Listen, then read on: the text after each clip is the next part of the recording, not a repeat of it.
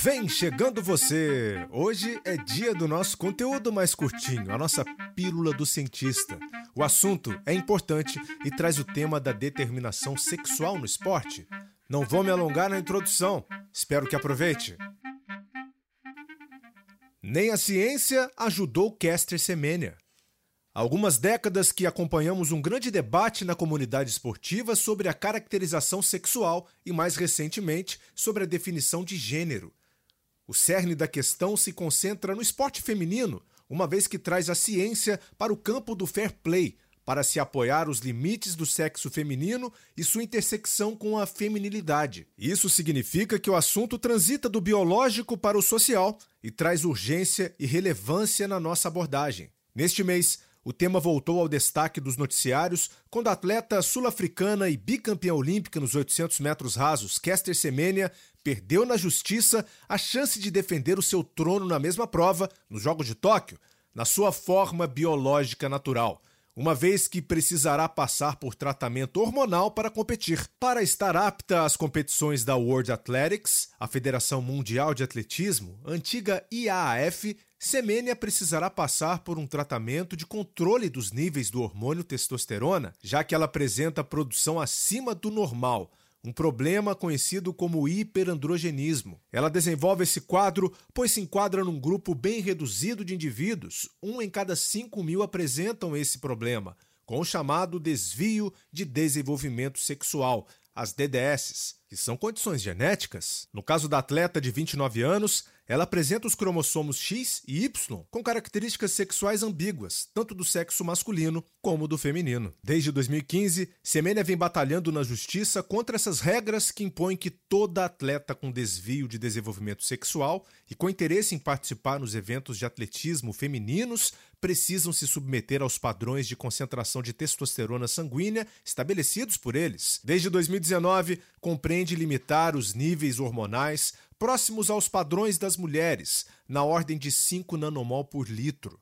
Lembrando que em mulheres esses números giram na ordem de 2,5 a 3 nanomol por litro e em homens por volta de 25. Esse mesmo limite hormonal é usado para atletas transgêneros, homem para mulher, e aceito pelo Comitê Olímpico Internacional. O importante é que o caso de Semênia não pode ser confundido com o caso de transgênero uma vez que não se trata de um homem assumindo o gênero oposto. E é assim que todo o processo contra atleta se mostra a partir do momento que ela é enquadrada como se fosse homem por ter sua testosterona elevada. Por ser o hormônio que confere força, massa muscular e melhor performance atlética nos indivíduos, a testosterona passou a ser o alvo da questão e seria o principal ponto para explicar a diferença entre homens e mulheres no esporte. O pesquisador sul-africano Dr. Ross Tucker fez uma análise comparando percentualmente os resultados de 16 provas do atletismo, identificou uma variação com média de 12,6% na performance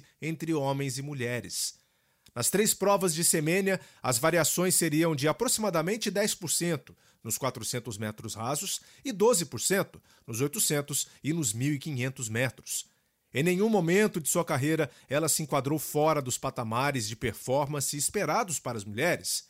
Temos que ressaltar que Semenya é uma mulher com diferenças, entre aspas, competindo contra outras mulheres, como o próprio Dr. Tucker defende em seu blog. O detalhe polêmico da nova regra é que ela passa a ser vigente apenas para provas em que Semenya conseguiu resultados importantes, nos 400, nos 800 e nos 1500. Se ela quiser competir nos outros eventos, não haverá problemas. A World Athletics fundamentou a defesa da aplicação dessas regras a partir de um estudo que gerou grande discussão na comunidade científica uma vez que mostrava a correlação de altas concentrações de testosterona com melhores resultados nas provas femininas dos 400 metros rasos e com barreiras, nos 800 metros e no lançamento de martelo. O problema do estudo é que mostra fraca fundamentação científica.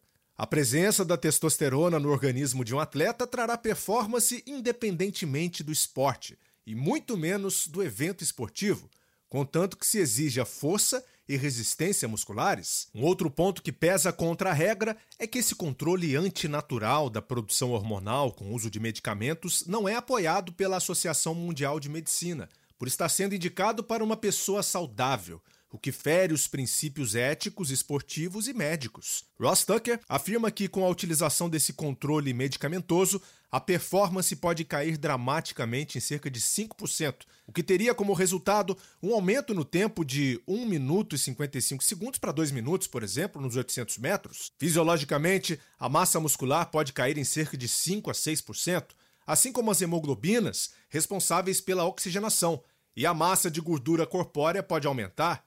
Problemas como osteopenia ou perda óssea e disfunções cardiovasculares e circulatórias, como problemas trombóticos, poderiam ter maior chance de acontecerem. Até mesmo a chegada da menopausa precoce poderia acontecer por conta de níveis mais baixos de estrogênio em seu organismo. Agora, imagine o que significa para um atleta tudo isso e ainda ter que conviver com fadiga aumentada, dores musculares e visível perda de energia. Semênia sofreria com todas essas consequências, além de ficar muito mais lenta. E o ponto de ficar mais lenta a tiraria de competições internacionais onde o nível é mais elevado. Assim, para não precisar fazer tratamento hormonal, Semênia poderá correr os 200 metros, na qual já marcou 23 segundos e 49 centésimos na altitude, mais de um segundo e meio mais lenta para se fazer uma final olímpica. Ela precisaria melhorar de 6 a 8% sua performance em menos de um ano. Difícil. Em outras palavras, uma melhora de 2 segundos para ganhar mais uma medalha olímpica. Ou mesmo tentar os 5 mil metros, prova bem distante de sua realidade prática. É estranho dizer, mas seria mais plausível se ela não pudesse participar de nenhuma competição. Mas as regras seletivas fazem tudo ficar mais confuso. Para a World Athletics, o problema parece resolvido e traz um debate ético muito grande para a humanidade uma vez que a Corte Arbitral do Esporte, que deu parecer contrário à Semênia, afirma que reconhece as medidas como discriminatórias, mas importantes para se nivelar a competição entre as mulheres de forma justa. A história está sendo escrita e, infelizmente, nem a ciência ajudou Kester Semenya. E não ajudará qualquer atleta que vier a se enquadrar em características naturais semelhantes, pelo menos por agora. Faço o convite para você se juntar à campanha no Twitter usando a hashtag LetHerRun, Deixe Ela Correr, mobilizada por Jaqueline Silva e muitas outras ex-atletas olímpicas. Você pode também assistir ao vídeo que explica melhor toda essa situação e ter acesso às referências desse texto no blog ge.globo barra o cientista do esporte. A gente fica por aqui, semana que vem tem mais. Vida longa aos cientistas!